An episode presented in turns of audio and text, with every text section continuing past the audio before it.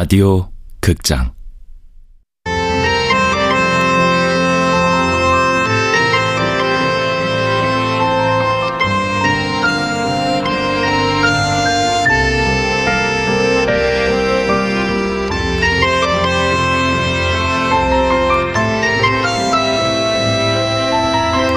통영이에요. 지금.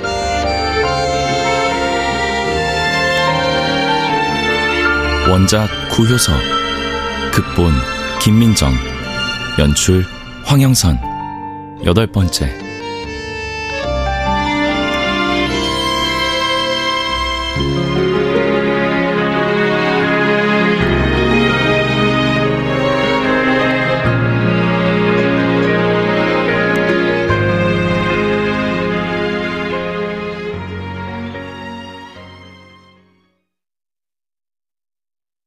박솔 씨를 만났어요. 소설을 쓰신 분의 아들 말이에요. 돌로에서 만날 수는 없어서 다른 장소를 택했죠. 그것도 제가 다른 산책길에 종종 들르는 카페예요.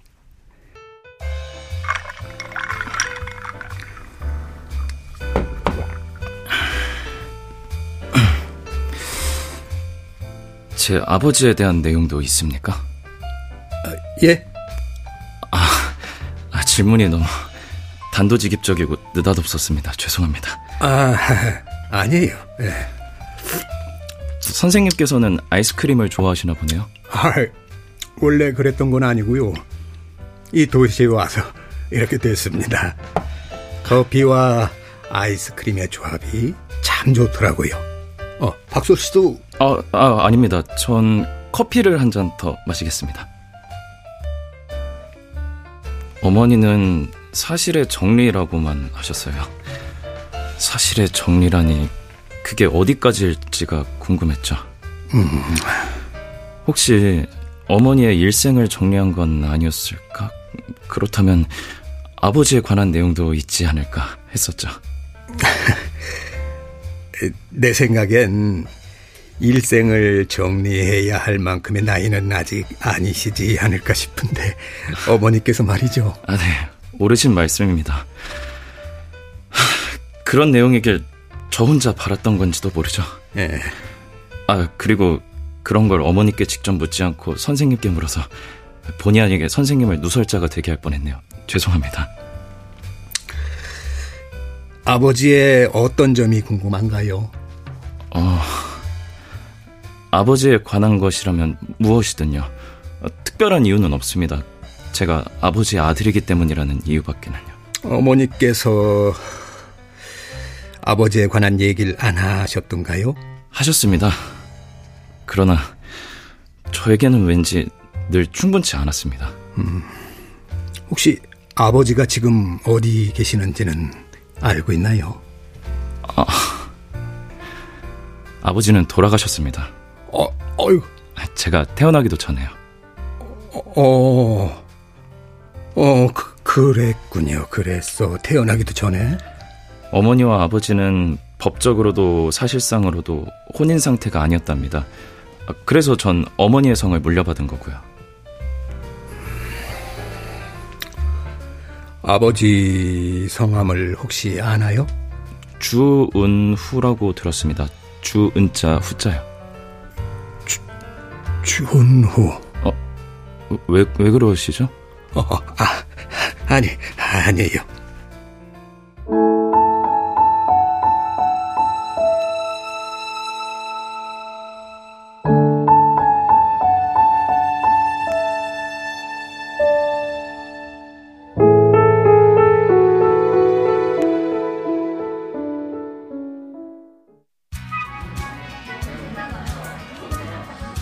김상원입니다. 주은입니다. 둘은 악수를 했다. 말씀 많이 들었습니다. 신세를 많이 졌습니다. 침묵하는 세 사람 사이에 햄버거 패티의 고소한 훈향이 떠돌았다. 나도 뭐, 뭘좀 먹을까 봐요. 저 우린 먹었으니까 상원 씨 마음에 드는 걸로 하세요. 우린 먹었으니 주문 코너로 가면서 김상원이 뒤돌아보았다.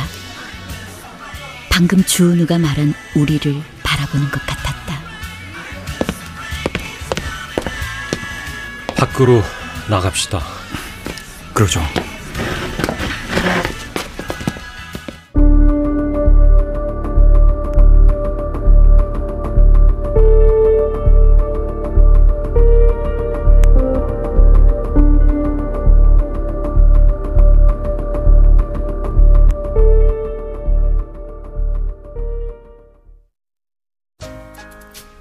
어머니 글 안에 주은우라는 분의 이야기가 나오던가요?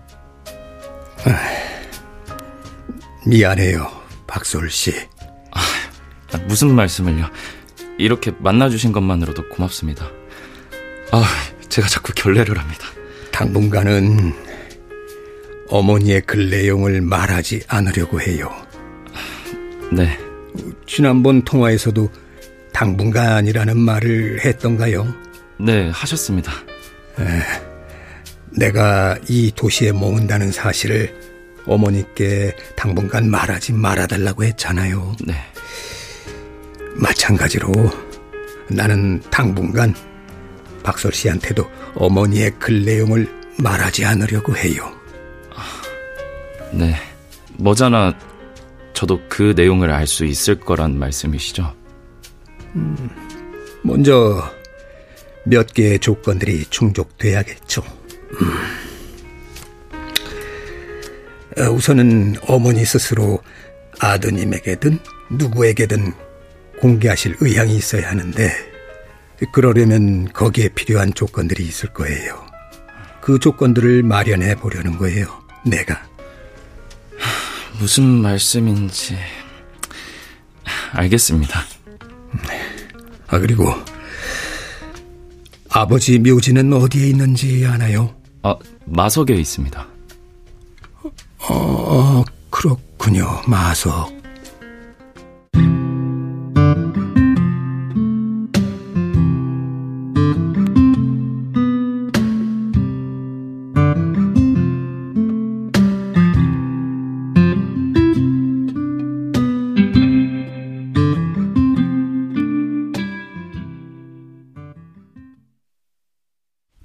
은우가 처음 김상원과 만난 날, 셋이 한자리에서 처음 만난 날, 겨울치고는 따뜻한 날이었다. 학교 방향으로 긴 메타세쿼이아 길이 나 있다. 난 언제나 그 길을 걸어 학교에 다 권했다. 메타세쿼이아 길 오른쪽 바깥은 공원이었다. 볕이 따뜻했으나 사람들은 그다지 보이지 않았다. 셋은 서로에게 정중했다. 그럴 수밖에 없었겠지만 어딘가 수상했던 정중함. 춥더라도 여기가 낫죠. 이런 데가 낫다는 걸 그룹에서도 배웠습니다. 그리고 그날 또 무슨 말을 했던가. 겨울 햇살이 쨍했던 날, 셋이 나란히 앉았던 날.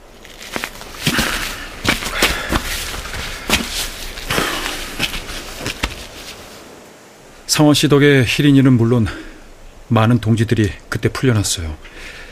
신살 많이 졌습니다. 희린 씨와 맞닥뜨리기 전엔 말단 경찰이었을 뿐이에요. 무엇인가 도움이 됐다면 모두 희린 씨 덕이겠죠. 앞으로도 그럴 거고요. 나는 그날 두 사람을 벤치에 남겨둔 채 오후 수업에 들어갈 수밖에 없었다. 학교를 향하는 발걸음이 가벼울 수 없었다. 자꾸 뒤를 돌아보는 나에게 두 남자는 똑같이 손을 흔들어 보였다. 그들의 손끝에서 겨울 햇살이 부서졌다.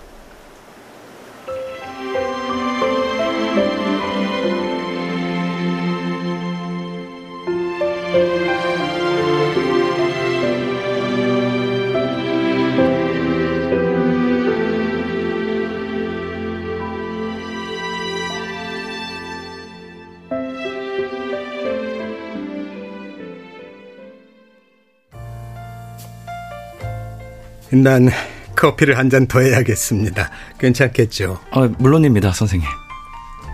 저 여기 네. 아메리카노 한 잔이요. 네, 아메리카노요.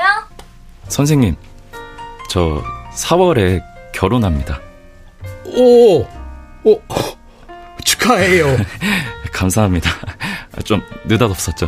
아, 아, 나도 느닷없이 한 가지 고백하자면 어머니 원고를 읽기 전부터 어머니를 알고 있었어요. 어, 정, 정말이세요? 카페 톨로가 내 산책 코스였으니까요. 아, 아. 더 큰 우연 같은 것이 있을지도 몰라요. 네? 어, 내가 이 도시에 머문다는 거, 어, 아직 어머니께 말하지 않는 걸로 해줘요. 아까 그 조건이라는 게 마련될 때까지만. 당분간 말씀이시죠? 네. 당분간. 형, 그건 정말 예상하지 못한 소식이었어요. 어, 물론 박솔 씨를 잘 아는 것도 아니니 그런가 보다 넘어갈 수도 있었죠. 하지만 전 결혼 소식에 아버지라는 세 글자가 새삼 떠올랐어요. 박솔 씨로부터 아버지가 준우라는 이야기를 막 들은 뒤라서 그랬을까요?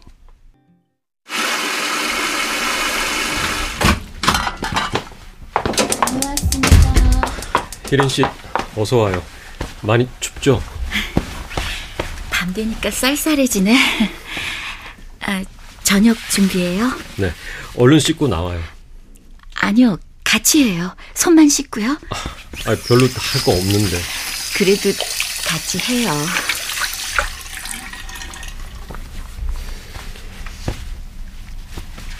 하필이면 그런 사람이었을까요? 그런 사람이라뇨? 주은우. 내가 좋아하는 타입이잖아요. 그런데 어째서 하필이면이라고 말하는 거죠? 좀 나빠야 하잖아요. 연족은 싫게 생겨야 하니까. 연족이라고요? 맞잖아요. 희린 씨는 내 사람인데 첫사랑이 나타난 거니까. 헤어진 적이 없는 첫사랑이. 오빠일 뿐이에요. 하지만 그는 아직 희린 씨에게 많이 애틋해요. 아주 많이. 다른 사람에게 그러는 거라면 막 이해하고 편들어주고 그럴 텐데. 그게 다른 사람이 아닌 희린 씨에게라서 편들 수 없잖아요. 일이 이렇게 된 걸 다 그 사람 탓으로 돌리면서 미워해야 하는데, 그게 안 되는 거예요. 보고 악수하는 순간 알아버렸어요. 미워할 수 없는 사람이라고. 그래서 하필이라고 한 거예요. 상원 씨. 진심을 진심으로 내보일 줄 아는 그런 친구. 좋잖아요. 출입구가 하나뿐인 맥도날드는 쫓기는 자에겐 매우 위험한 장소예요. 어느 방향으로든 도주가 용이한 곳이 안전하죠. 추적과 체포 요령을 하는 경찰이었기 때문에 주은호의 도피를 도울 수 있을 거예요. 앞으로도 그랬으면 좋겠어요. 그렇게 보호해주고 돕고 싶은 사람이에요. 주은호 씨는. 그런 사람이었다고요? 그동안은 짐작만이었는데 만나보니 짐작대로였어요.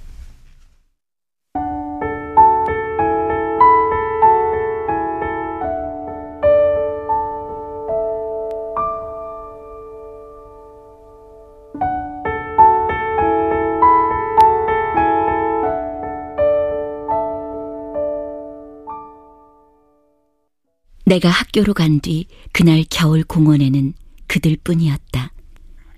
그런데도 나는 그곳에 줄곧 있었던 사람처럼 그들의 짧은 대화를 기억한다. 어떤 경우라도 희린 씨가 슬퍼서는 안 된다는 거예요. 무슨 말인지 알아요. 같은 생각이니까. 어떤 경우라도요. 그거 하나예요. 그걸 위해서라면 나는 앞으로도 무슨 일이든 할 거예요. 더는 힘들게 안 할 거예요. 희린이를 힘들게 하느니 차라리 나를 버릴 거예요. 행여 우리 때문에 우리 때문에 희린 씨가 힘들고 슬퍼져서는 안 된다는 말을 하는 거예요. 물론이에요. 만일 그렇게 된다면 우리에겐 아무 자격도 없는 거예요. 네. 아무 자격도. 그래서 오늘 불쑥 주은우 씨 앞에 나타났어요. 놀랐겠지만 아무 절차 없이 나를 직접 보여 신뢰를 얻고 싶었어요. 네. 희린 씨만큼이나 나도 은우 씨를 기다렸어요. 은우 씨한테 해롭지 않은 사람이라는 확신을 주고 싶었으니까요. 나는 은우 씨한테 해롭지 않아요. 은우 씨가 해를 입으면 혜린 씨한테도 해로운 거니까요. 맞지 않나요? 똑같은 이유로 상원 씨도 슬프거나 괴롭거나 아파서는 안 돼요. 상원 씨가 괴로우면 희린이도 그럴 테니까요. 우리가 서로에게 힘들 빌미를 주어서는 결코 안 된다는 뜻이라는 것도 알아요. 은우 씨를 도울 거예요. 고마워요. 희린이를 위해서라면 우린 불행해질 자격도 없어요. 은우 씨의 모든 걸 존중합니다. 상원 씨를 존중하는 게 희린이를 존중하는 거라는 걸 나도 모르지 않아요. 두 사람은 메타세콰이아 길을 바라본다. 길은 비었으나 한낮의 겨울 햇볕으로 가득하다.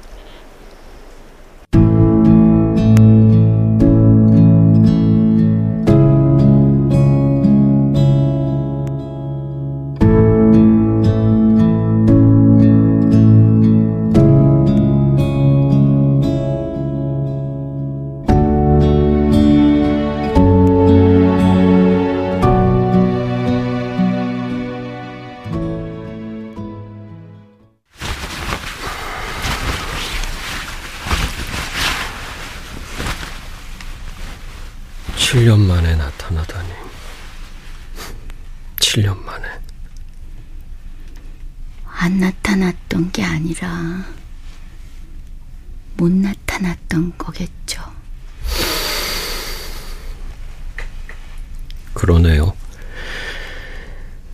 안 나타난 것이 못 나타난 거고, 못 나타난 것이 안 나타난 거네요.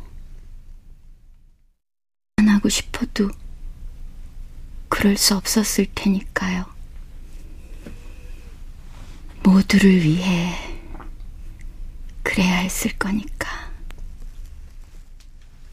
그 모두에 희린 씨도 포함돼 있었다는 거 나도 알아요. 뭘까?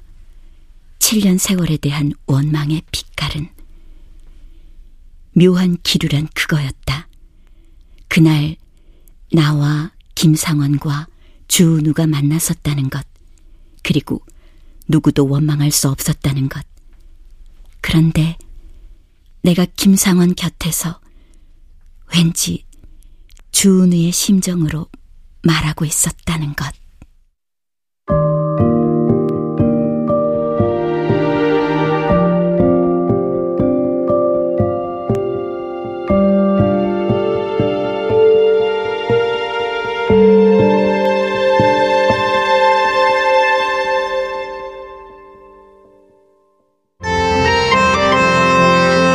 라디오 극장 통영이에요 지금 구효서 원작 김민정 극본 황영선 연출로 여덟 번째 시간이었습니다.